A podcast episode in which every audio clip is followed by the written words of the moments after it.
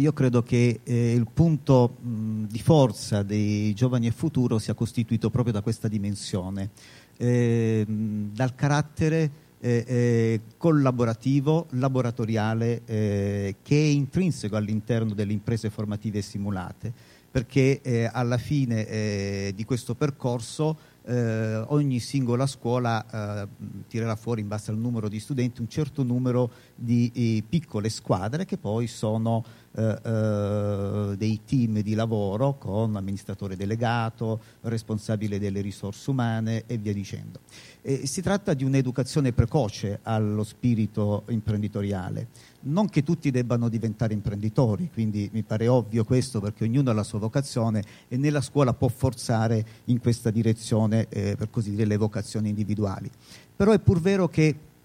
e, e, la modalità educativa che viene utilizzata da giovani e futuri è particolarmente interessante perché comunque arricchisce gli studenti in modo tale che eh, anche non facendo gli imprenditori potranno utilizzare abbondantemente eh, eh, queste competenze. Qualche giorno fa parlando con una ragazza che aveva da ridire sulle nostre tante imprese formative eh, eh ma io tanto voglio fare medicina. Sì, ma se diventi primario, mi sa che forse una competenza manageriale per guidare la tua squadra, il tuo reparto, probabilmente ti servirà. Se la impari qua, probabilmente farai meno danni domani. Ecco. Per cui dobbiamo uh, uh, come scuola essere grati al Talent Garden e a tutti i partner del progetto, ai sindaci che si sono messi a disposizione. Rappresenta veramente una grande occasione perché la Calabria non è una terra che offre molto lavoro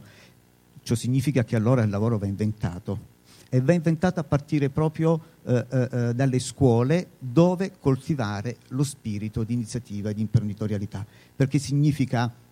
propensione alla proattività, fare in modo che le cose non accadano, ma guidarle perché no, il futuro accada eh, essere resilienti di fronte alle difficoltà, quindi quando eh, eh, ci sono i rovesci, poco fa Anna, Laura Enrico parlava di chi è fallito una volta, poi è ritornato e si è ripreso, ecco la capacità di fronteggiare eh, situazioni di difficoltà e riprendersi, quindi propensione al rischio. Si tratta di dimensioni eh, di personalità psicologiche ma anche relazionali che eh, la scuola non coltiva, non riesce a coltivare, come diceva poco fa eh, la collega, eh, ehm, quegli apprendimenti significativi che sono le discipline, poi alla fine non riescono a eh, mettere in condizione gli studenti di affrontare veramente il loro futuro. Esperienze di questo tipo, se fatte in serie due o tre anni di seguito, veramente lasciano grandi doni ai ragazzi. Io lo dico per esperienza,